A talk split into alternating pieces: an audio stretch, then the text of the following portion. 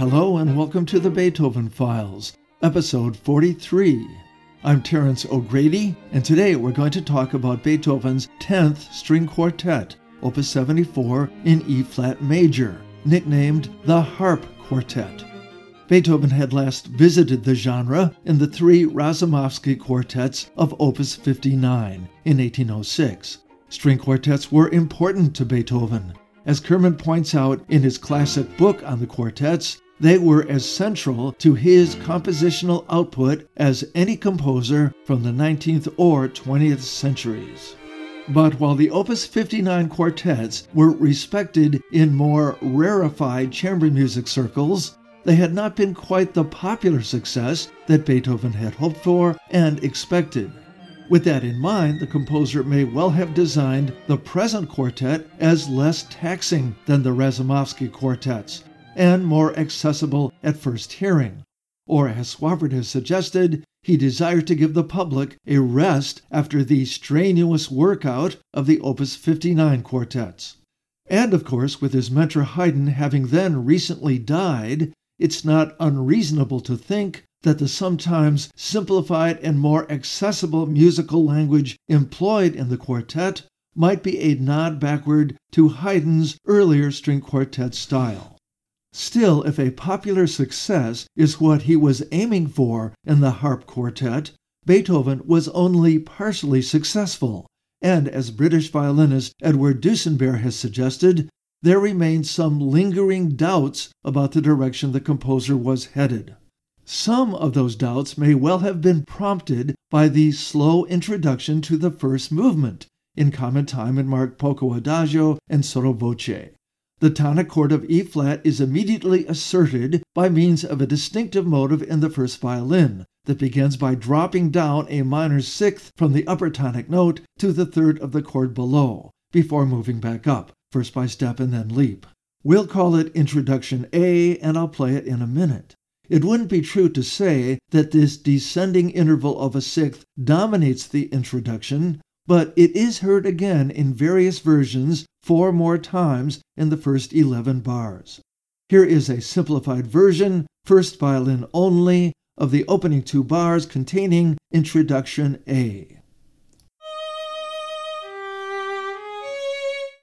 But almost immediately, the key tilts away from E flat major by adding a minor seventh to the tonic chord. The note is a D flat which transforms the tonic chord into the dominant seventh chord in the key of the subdominant, A flat major, one of those secondary dominant type chords. And on the downbeat of the second measure, Beethoven reintroduces that dominant seventh of A flat, followed by three beats of silence.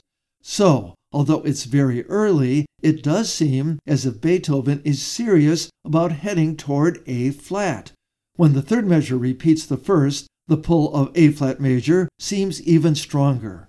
But it's all a ruse. Measure 4 also includes the same chromatic alteration, the D flat, but now that D flat turns out to be part of a completely different chord, actually an E diminished seventh chord, and we seem for a while to be headed in a different tonal direction. Here are the first 11 bars.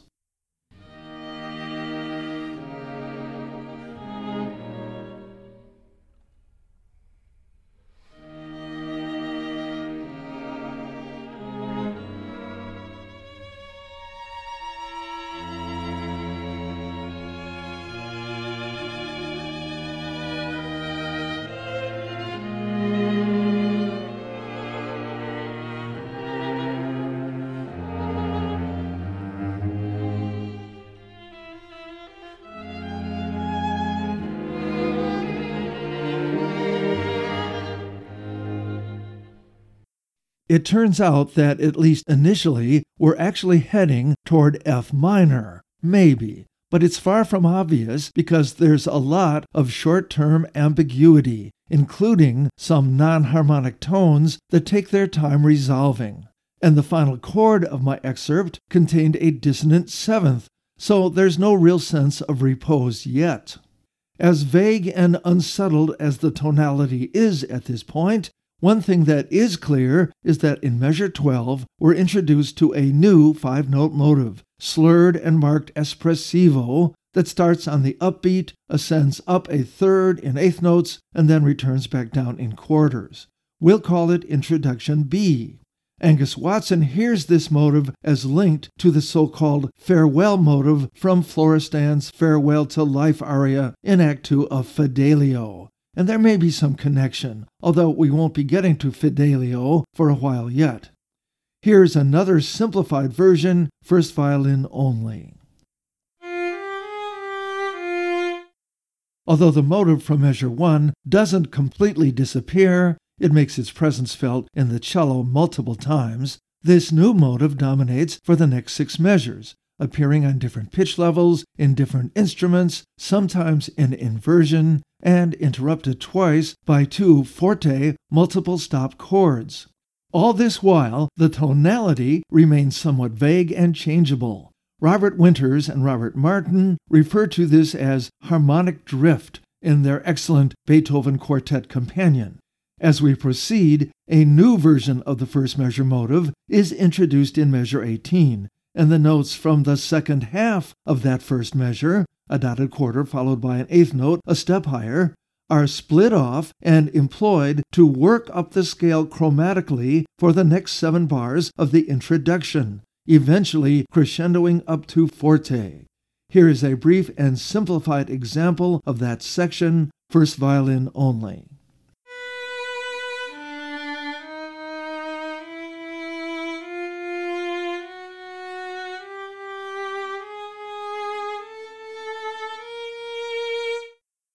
Here's a recorded example beginning with the introduction of the second motive I described, the one starting with the three ascending eighth notes, and extending to the end of the introduction.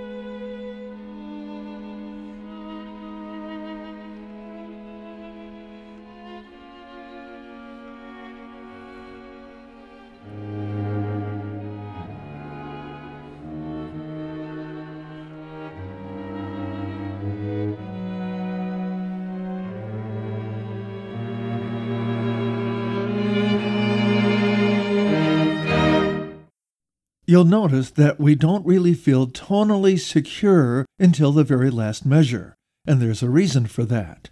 When the actual exposition begins and we're introduced to the official first subject, it will be solidly in the tonic key of E flat major.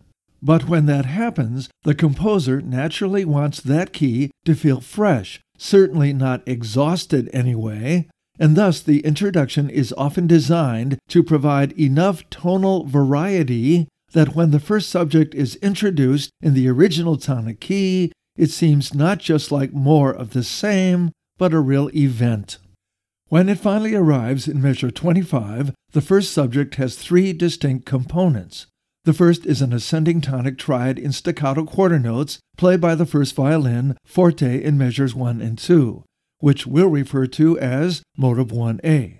The second, 1B, played piano by the second violin, starts on the second half of B3 in the second bar with three ascending legato eighths and moves in a repeated pattern alternating descending stepwise motion and ascending skips of a third. Here's a simplified example of this second motive, 1B, first violin only.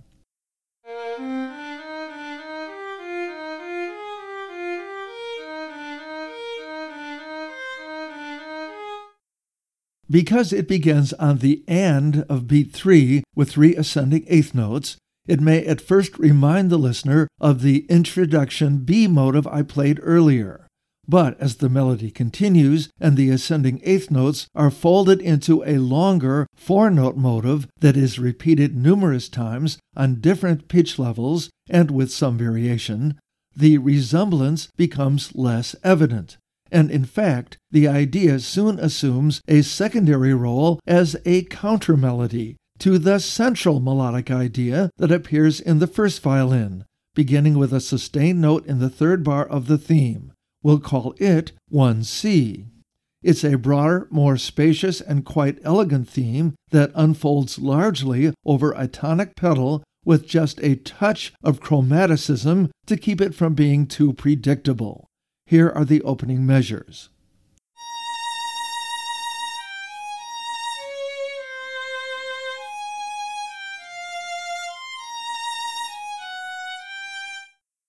Here's a recording of the 11 measure first theme or first subject, concluding with the beginning of the modulatory transition.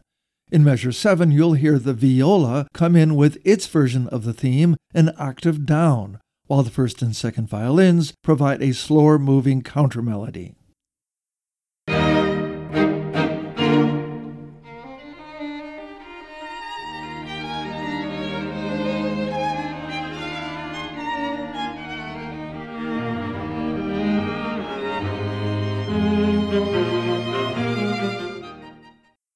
The modulatory transition is a simple but very colorful one, primarily because it's dominated by pizzicatos, first in the lower strings and then in the upper against throbbing eighth notes. The melodic activity is simple enough, mostly ascending triads broken into two parts, but the fact that pizzicato notes take on the primary melodic function is unusual here. We've certainly heard Beethoven use pizzicatos before, but even though the result may not be particularly harp like, it is used more prominently here than in any previous work, as a number of commentators have pointed out. Beethoven once again inserts that alien D flat into the E flat major flow, just as he had in the introduction, and there is some other passing chromaticism as well, some of it a little surprising. But in the end, there's no question that the goal is the key of the dominant, B flat major, and he arrives there securely enough.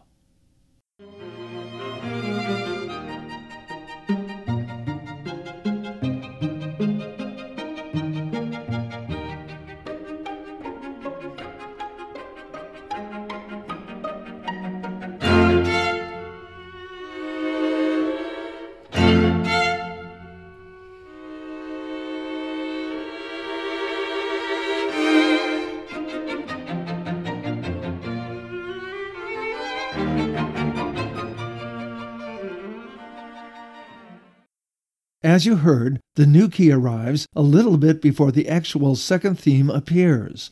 That theme begins with a sustained note, a half note tied into a series of undulating sixteenth notes, somewhat reminiscent of measure 9 in the introduction. We hear it first in the cello, playing above the viola, which doubles it a sixth below.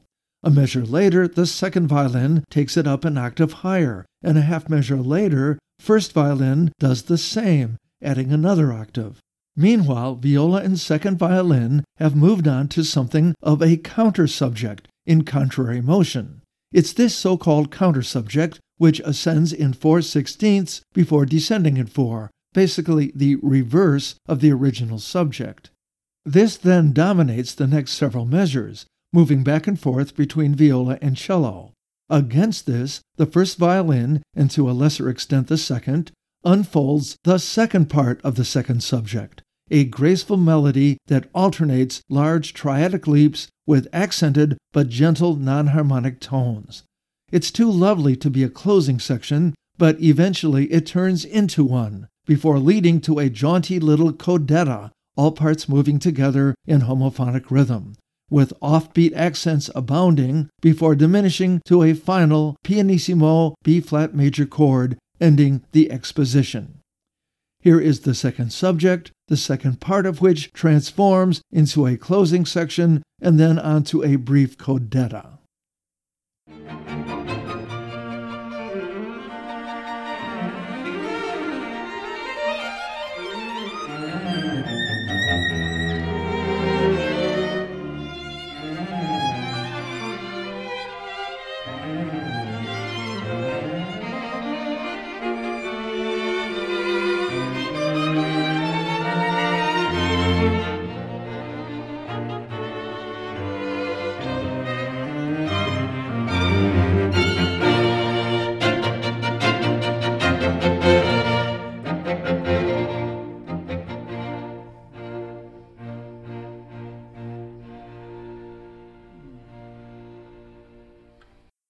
The development section, a relatively lengthy one compared to the unusually short exposition, short at least for a work composed at this point in Beethoven's career, begins by quoting the first subject in a clearly recognizable form, although the distribution of melodic ideas is a bit different.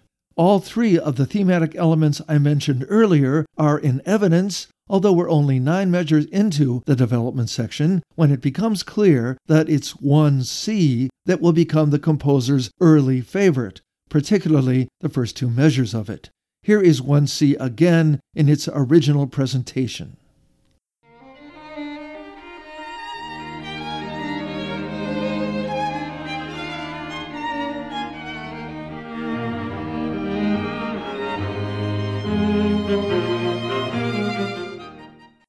In the development section at this point, notes 3, 4, and 5 of motive 1C are split off and tossed around from one instrument to the next, even as motive 1B continues against this interplay for a couple of measures, and the original form of 1C is heard in the cello, although high in its range, against all the motivic fragmentation. Meanwhile, we're on the move tonally again, tending first toward F minor via some diminished seventh chords in that key, and then a little later toward a calmer but still very robust F major. Here's the beginning of the development section.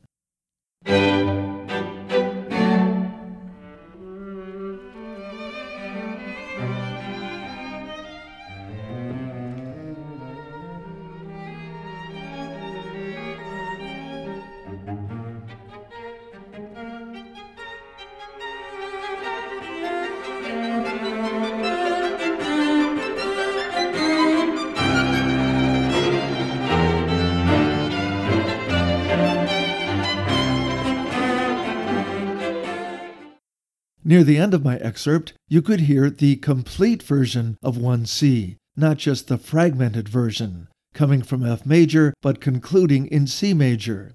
You couldn't really say it was a particularly subtle version of 1C, since it has by now increased in volume to fortissimo, added weak beat sforzando accents, and increased the sense of agitation by having the middle strings double each eighth note to a sixteenth. There's just enough chromaticism as we proceed to keep the tonality in question, although E flat minor is expressed clearly enough as we approach the ending of the development section. The earlier level of semi frenzied activity does not continue to the end of the section. Things quiet down substantially, and the level of rhythmic activity and texture are both reduced. And the last thing we hear before arriving at the recapitulation is a little reprise of the pizzicato arpeggios heard in the transition into the second subject. But the gentler pizzicatos soon give way to crescendoing arco triplets so that the actual return of the first theme seems more like an event. The recapitulation, although by no means an exact reproduction of the exposition, is almost surprisingly orthodox, so we're going to jump ahead to the coda section. It begins very quietly with references to motive 1C from the first subject, again with the second measure splintered off and tossed back and forth between first violin, second violin, and viola against sustained double stop notes in the cello. Not surprisingly, there is some tonal wandering here as well. After seven bars of toying with motive 1C, we return to ascending pizzicato arpeggios, this time in quarter notes, against much faster moving ascending arpeggios of seventh chords, initially diminished seventh chords on A in first violin, which the listener may well expect to resolve up a half step to B flat, the dominant in the key. But that's not quite what happens. Instead, these diminished seventh chords resolve to more diminished seventh chords, this time on D. That doesn't seem so unreasonable when you think of those diminished sevenths as likely to resolve up a half step to the tonic of E flat major. But once again, that's not what happens. I'm not going to try to trace every clever little harmonic machination from this point on, because the tonality does eventually stabilize, and start heading in the direction of the tonic key as second violin and viola take turns quoting from the fuller, more expansive version of Motive 1C, each statement rising a little higher. In the final measures, the syncopated block chords of the original codetta are brought back briefly. The pizzicato arpeggios are brought back briefly. We crescendo, we quiet very briefly, only to build up again to the final multiple stop chords of the movement. Here is the coda, beginning with the references to Motive 1C, the fragmented version, and continuing on to the end of the movement.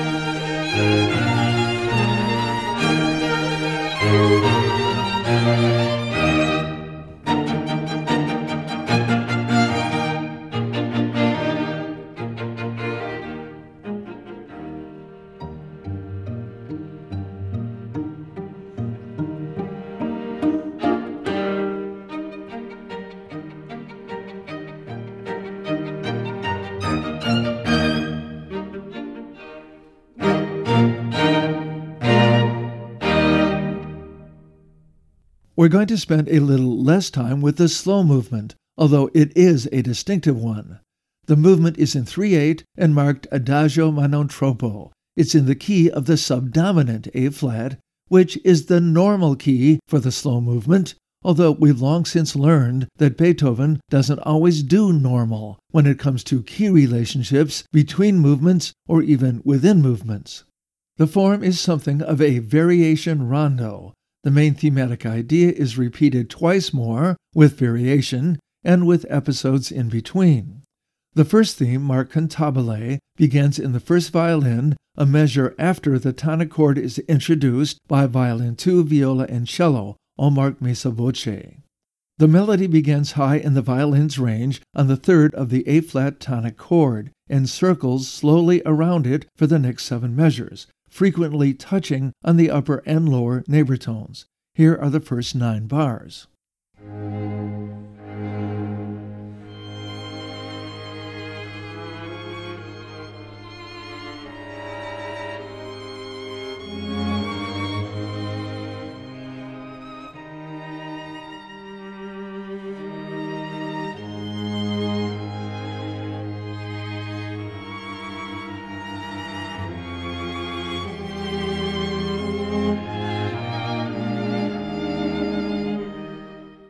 The opening melody has been widely praised as one of Beethoven's finest, and one that shows his increasing sophistication as we move toward the end of the composer's middle period. But this melody is not completely untroubled as it unfolds. The main thematic idea in the first violin is serene enough, but chromatic inflections in the lower parts lend a certain degree of melancholy restlessness almost from the beginning. The first phrase concludes predictably enough on the dominant, but the second seems to veer toward F minor before being yanked back to the original tonic at the last second.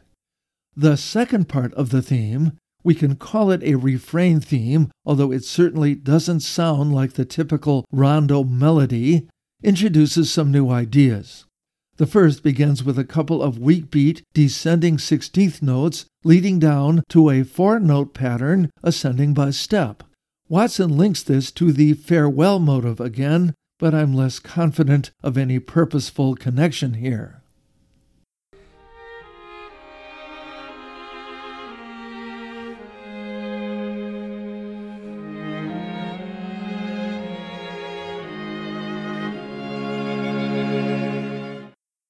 This is followed by another new motive, a quite poignant one, which also begins with two descending sixteenth notes on B3, the first on a flatted seventh. But this time the second note is repeated on the downbeat of the following measure, where, doubled a third lower by the second violin, it, or more precisely, the note played by the second violin, is heard as a dissonance over a chromatic chord, a secondary dominant seventh that will direct us toward B flat minor. As we arrive at the B flat minor chord, the melodic motive is repeated, now with both violins landing on an accented dissonance. An accented dissonance appears on the downbeat of the next measure as well, but finally, in the last two bars, we do come to rest on the tonic chord. It sounds complicated, but it's easy to hear.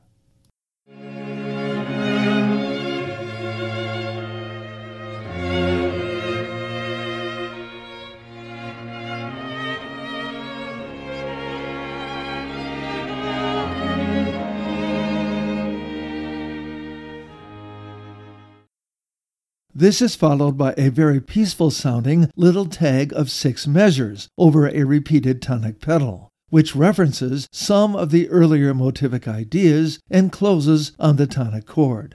We're going to move on now to the first episode. The two episodes, and I'm only going to play the first, are not strongly contrasting, as you might expect in a typical finale rondo. But slow movement rondos are different, especially those that combine variations with rondo form. The first episode begins in A flat minor with a new motive, based initially on repeated descending thirds in eighths and sixteenth notes, sometimes followed by a pair of descending eighth notes. Watson identifies this as a weeping motive, the use of falling thirds as a conventional symbol for weeping going back at least to the Baroque era.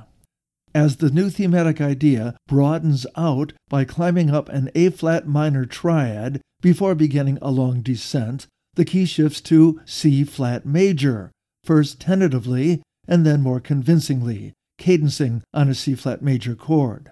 After a while, we shift up to D flat minor, while staying in touch with the weeping motive, especially notes 3 through 6. Eventually, a transition passage returns us to A flat major for the return of the refrain melody, now varied. Here is the first part of the episode, moving from A flat minor with the presentation of the weeping motive through C flat and into D flat minor, where the weeping motive re enters prominently.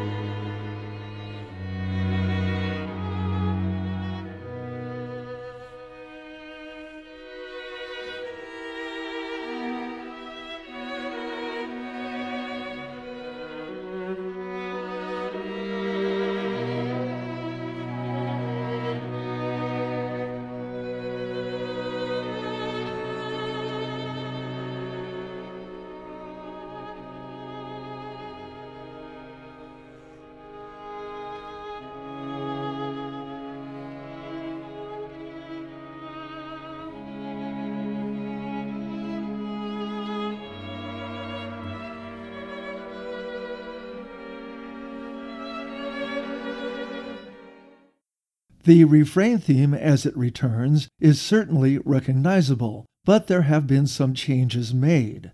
The melody itself, again in the first violin, is played down an octave, freely and rather busily ornamented at times, and the accompanying parts from second violin, viola, and cello are much more active. Here is the return of the refrain.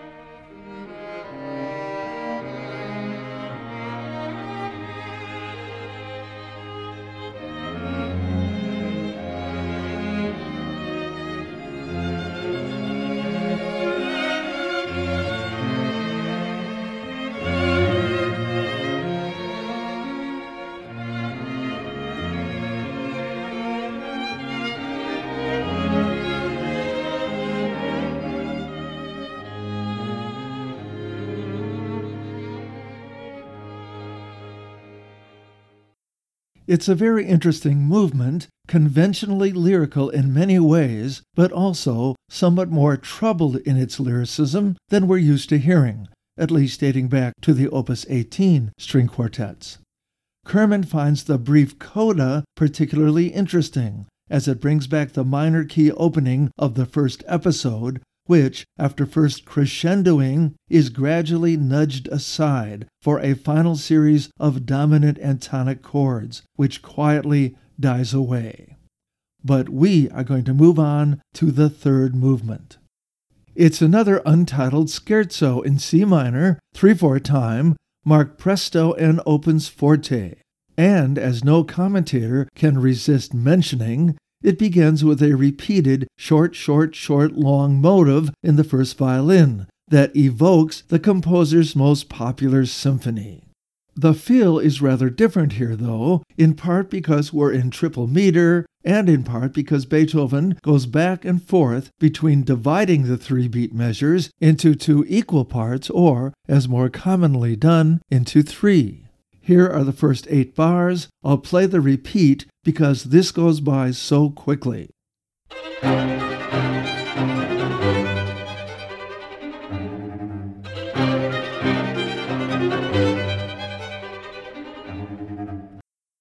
Of course, the Fifth Symphony, with its famous opening motive, was also in C minor. But as I noted in episode 38, that was certainly not the first time Beethoven had made use of a short, short, short, long rhythmic motive with a gap between its repetitions. And as far as that goes, Beethoven had no copyright on that particular rhythmic device, and plenty of composers had made use of it, sometimes just incidentally, sometimes very purposefully. Is Beethoven evoking the Fifth Symphony here? Perhaps a little, but not to recreate the mood, and not, I think, to mock the original. Although, since this is a scherzo in all but name, there may be a little of that involved. After all, Beethoven was naturally pleased with the success of the Fifth Symphony, but he sometimes seemed to feel that listeners made too much of some works and not nearly enough of some others.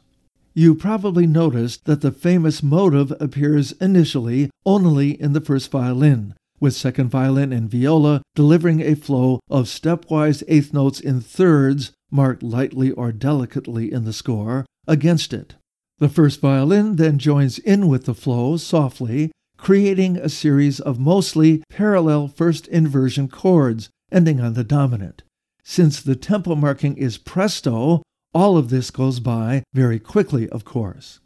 After the first section is repeated, the second is even more insistent on the short, short, short, long motive, with all four instruments joining in in octaves for the first eight bars, repeating a descending half step motive again and again, originally on the flat sixth scale degree going down to the dominant note, and then on the flat second scale degree going down to the tonic note. But this second half step relationship is actually a ploy in a longer term scheme to set up D flat major as the new key, and after that F minor, and then back to C minor. All of this barely relieved by a few rapid staccato scale lines and some skyrocketing arpeggios. And the goal of all of this is the introduction of a new melodic idea, really no more than a handful of short repeated motives, very Rossini like actually. Here is the second section without repeat.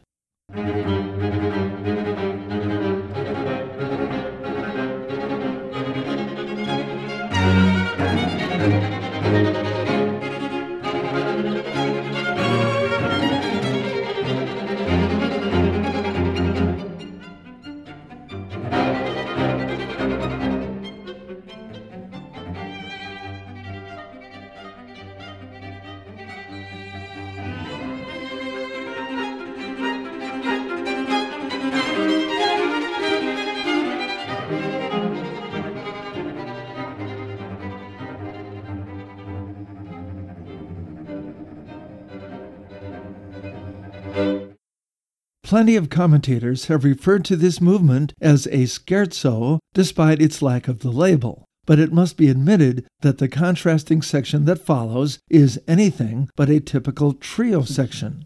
It starts fortissimo and marked più presto quasi prestissimo in C major with a flowing series of quarter notes in the cello, which, as Watson points out, could be heard as another version of the farewell motive.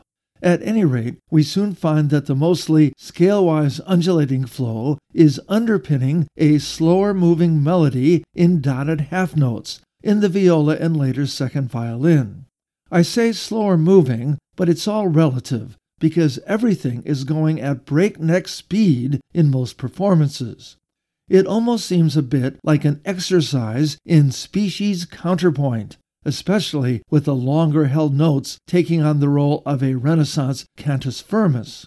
The impression is reinforced when the first violin enters in measure 20 of the trio by imitating the cello's line up a couple of octaves, and the second violin joins in with even longer note values against the speeding quarter notes.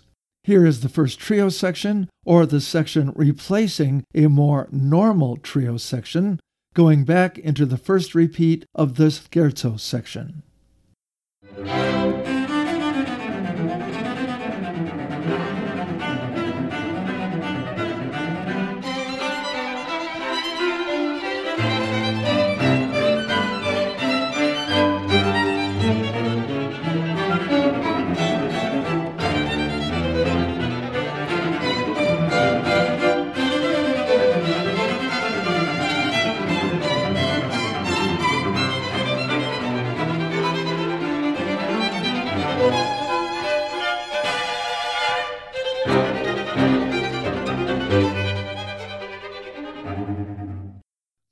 Of course, the results sound nothing at all like Renaissance counterpoint, but the partial resemblance to the devices employed in a counterpoint exercise would not be completely surprising, because Beethoven had recently been spending a fair amount of time on preparing exercises for his erstwhile composition student, and more importantly, benefactor, the Archduke Rudolph.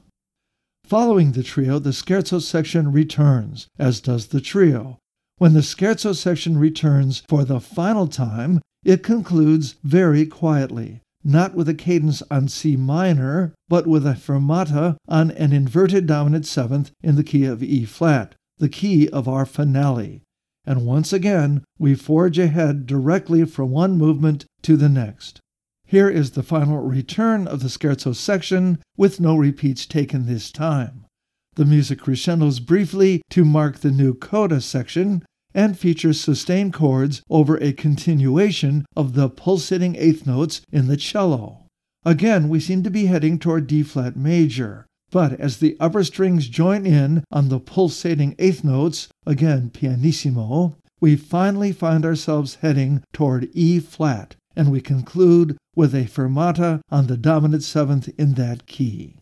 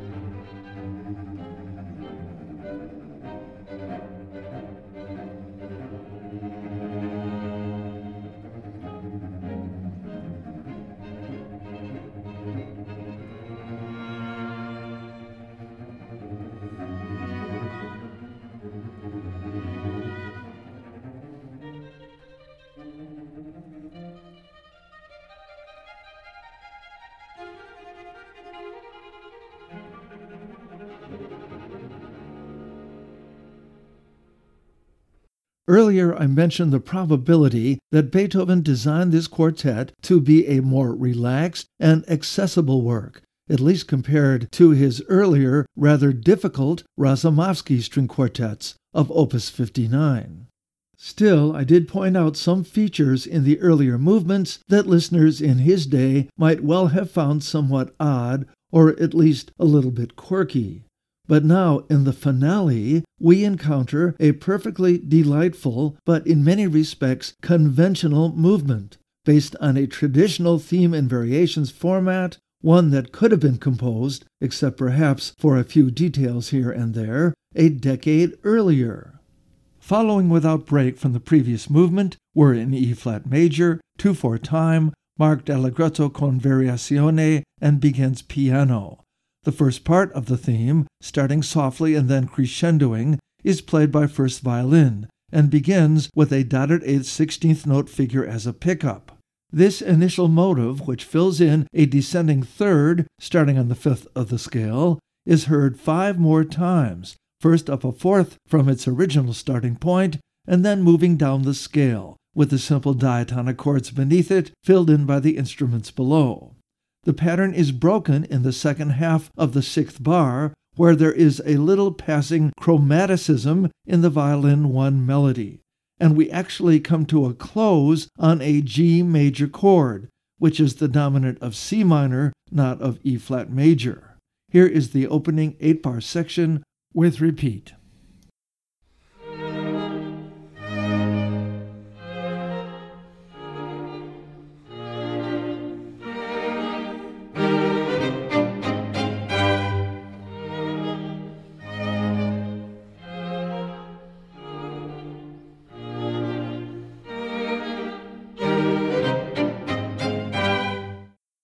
We might have expected the second part of the theme, 12 bars rather than 8, to start on C minor because of its dominant closing the first part. But instead, the G major chord sends us to C major, which turns out to be the start of a familiar circle of fifths progression, every chord serving as the dominant of the chord that comes after it. That pattern breaks off after four chords, and we begin to work our way back to E flat major, after pausing on a D major chord, which has absolutely nothing to do with the key of E flat major. We then make our way back to E flat, largely by employing the same motive that dominates the first part of the melody, although now somewhat varied and alternating between ascending and descending versions of that motive. Here's the second part, this time without repeat.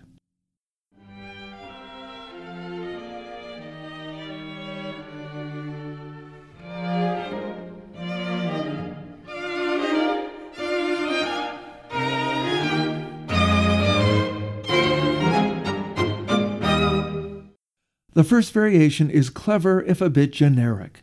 It follows the harmonic progression of the original theme, both parts, but barely references its melodic content.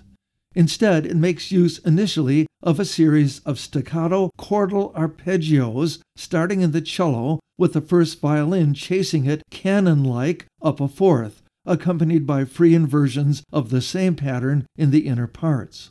After a couple of measures, the arpeggios are replaced by scale fragments played staccato, initially descending in the cello, chased again up a sixth by the first violin, and accompanied again by free inversions in the middle parts. These scale fragments, descending here, but in the second section we'll hear them in an ascending pattern, are really the only link to the melodic motives used in the original theme, where they appear in measures 7 and 8 in connection with the cadence. Here is the first part of variation 1 without repeat.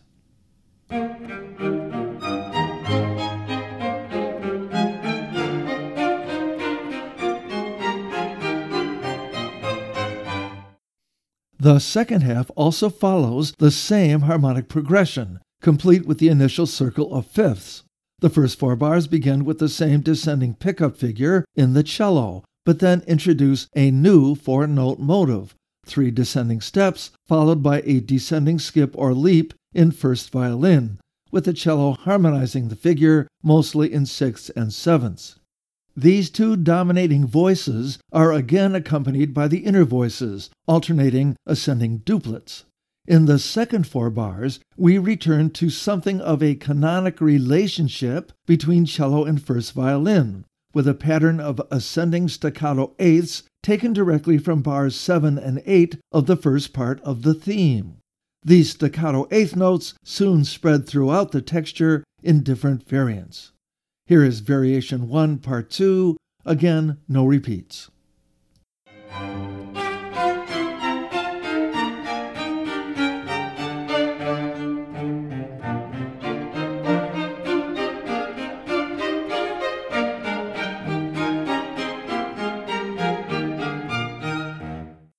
The second variation is very different. The viola is featured in the first part with an attractive flowing melody of triplets marked sempre dolce over slower moving harmonic support, sometimes in double stops, from the other three instruments. This melody bears a slight relationship to the original theme, but lacking its rather distinctive rhythmic landmarks, most notably the dotted eighth sixteenth note patterns, most listeners will focus on the differences rather than the similarities here. The harmonic progression emulates the original in general terms, but lacks the nuances of the original in terms of harmonic rhythm, although some added passing chromaticism here contributes to the variation's slightly more emotional tinge. Here are the first eight bars.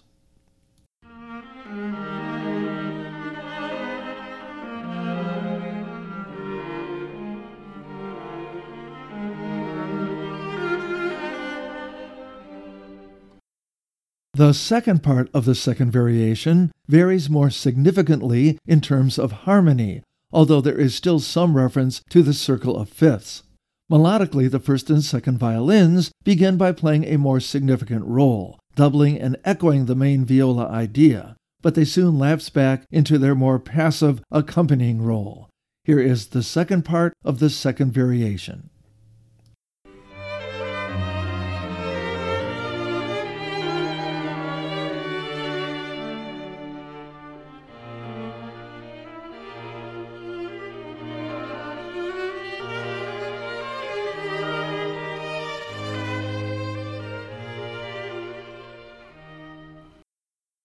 The third variation reverts to the repeated patterns of the first, although arpeggio patterns are now replaced by a constant flow of sixteenth notes in second violin and cello, with offbeat eighth note accompaniment added in by first violin and viola. Here is the first part.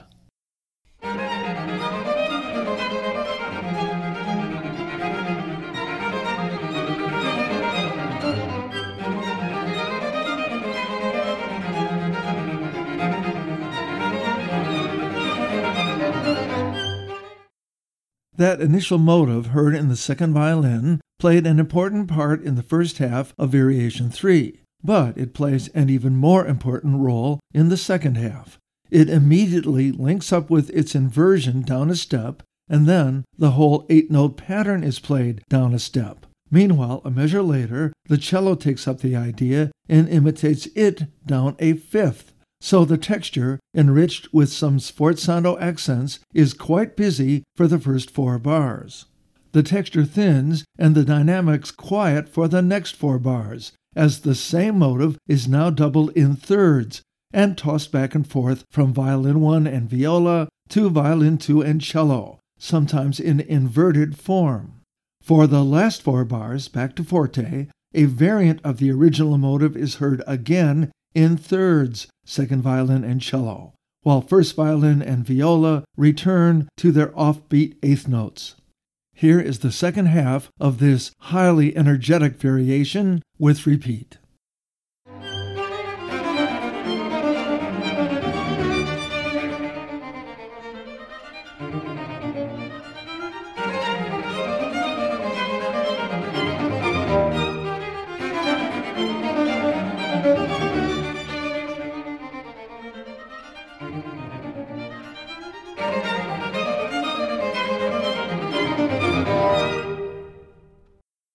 The fourth variation parallels the second in its more broadly lyrical approach. The leisurely melody for the first eight bars is marked sempre dolce and presented in the first violin entirely in quarter notes. It begins on a pickup note on the fifth of the scale, but its most distinctive attribute is an ascending leap of a sixth in the first full measure, followed by a gradual descent down the scale, a contour that echoes the opening theme. Elsewhere in the texture, we hear a repeated figure in eighth notes, also marked dolce, led by the cello, but also involving viola and second violin, often in parallel motion. Here are the first eight bars.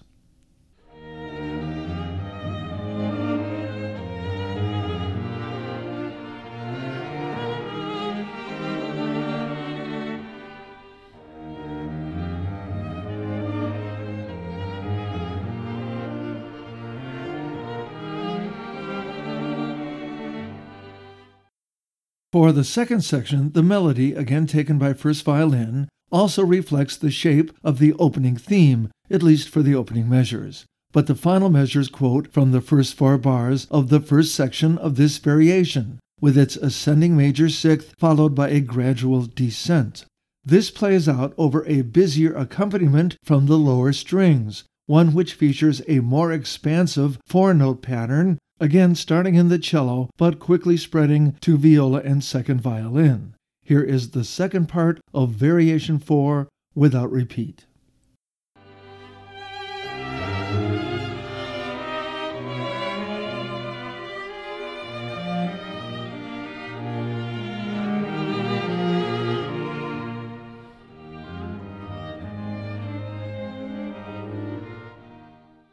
Variation number 5 returns to more robust repeated patterns, similar to those heard in variations 1 and 3.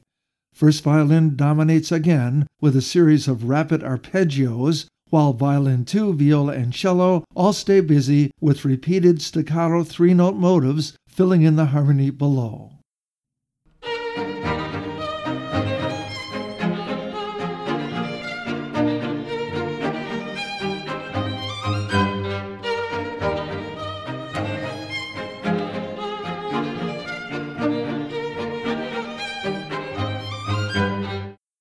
The pattern largely continues in the second section, although the accompanying texture is thickened somewhat by the use of double stops.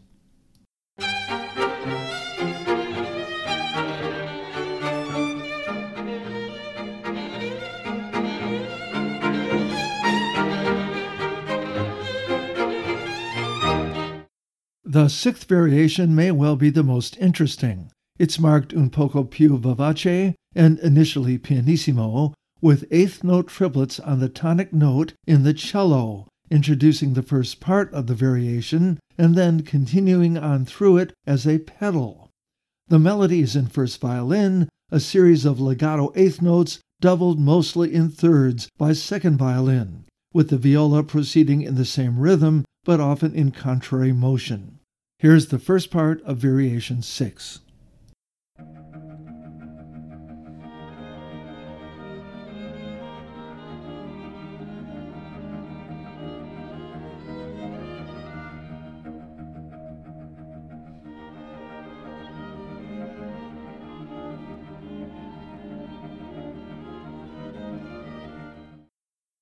The next section of 12 bars introduces a bit of a surprise as the rearticulated pedal on E flat moves down a step to D flat, and that tonality is established for the first seven and a half measures before the cello eventually pulls it back up to E flat. Here is the second section, prefaced by the last few bars of the first.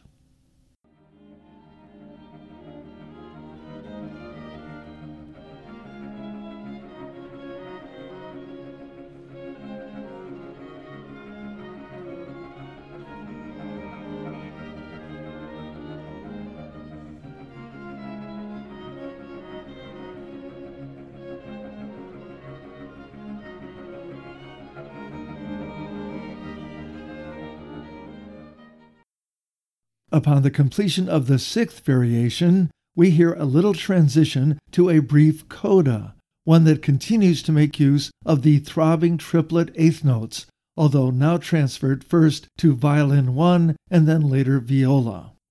Melodic motives from the fifth variation continue to appear as well, and we also encounter some new, flashier ideas in violin 1 as we crescendo briefly, leading eventually to an emphatic cadence on E flat that marks the beginning of the brief coda. The throbbing eighth notes continue in the lower strings, but soon our attention is directed to a rhythmically distinctive tune, a series of staccato eighth notes followed by two sixteenths, played high in the first violin's range, with short rhythmic interjections played off against it in the lower strings. This jaunty new tune is only with us for eight measures, and played pianissimo at that, before it drops away to be replaced by another series of triplet figures, played staccato in block chords, which not only crescendo and decrescendo, but accelerando as well, leading to an even faster closing section featuring a flow of 16th notes played in multiple octaves, complete with offbeat accents, all of it coming to a quick close on two final and surprisingly quiet tonic chords. Here is that transition, the coda, and the conclusion.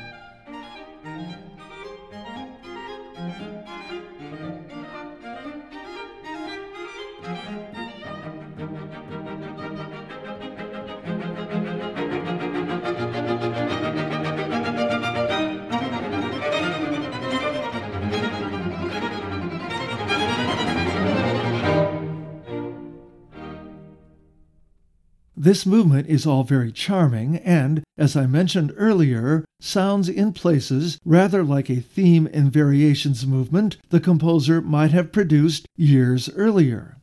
So, focusing on this movement, it seems reasonable to suggest that Beethoven was in fact composing in a style which he judged to be easier for the public to digest compared to the relatively difficult Opus 59 string quartets. But Beethoven scholar Lewis Lockwood has made the point that to think of Opus 74 as a light and genial diversion from the more serious Beethoven is a cliche that could not be more mistaken. And when you take into account the emotional ambiguity of the first two movements and the dramatic intensity of the scherzo movement, even if some of the drama may well have been intended as an ironic or self mocking gesture, you can understand Lockwood's point.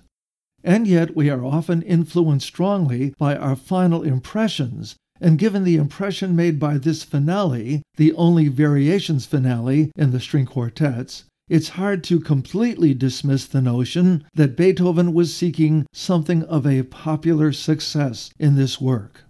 So, the situation with his harp quartet and Beethoven's intentions in regard to it may never be completely understood. For our next episode, we will look at two piano sonatas completed in 1809, number 24 in F sharp major, opus 78, and number 25 in G major, opus 79.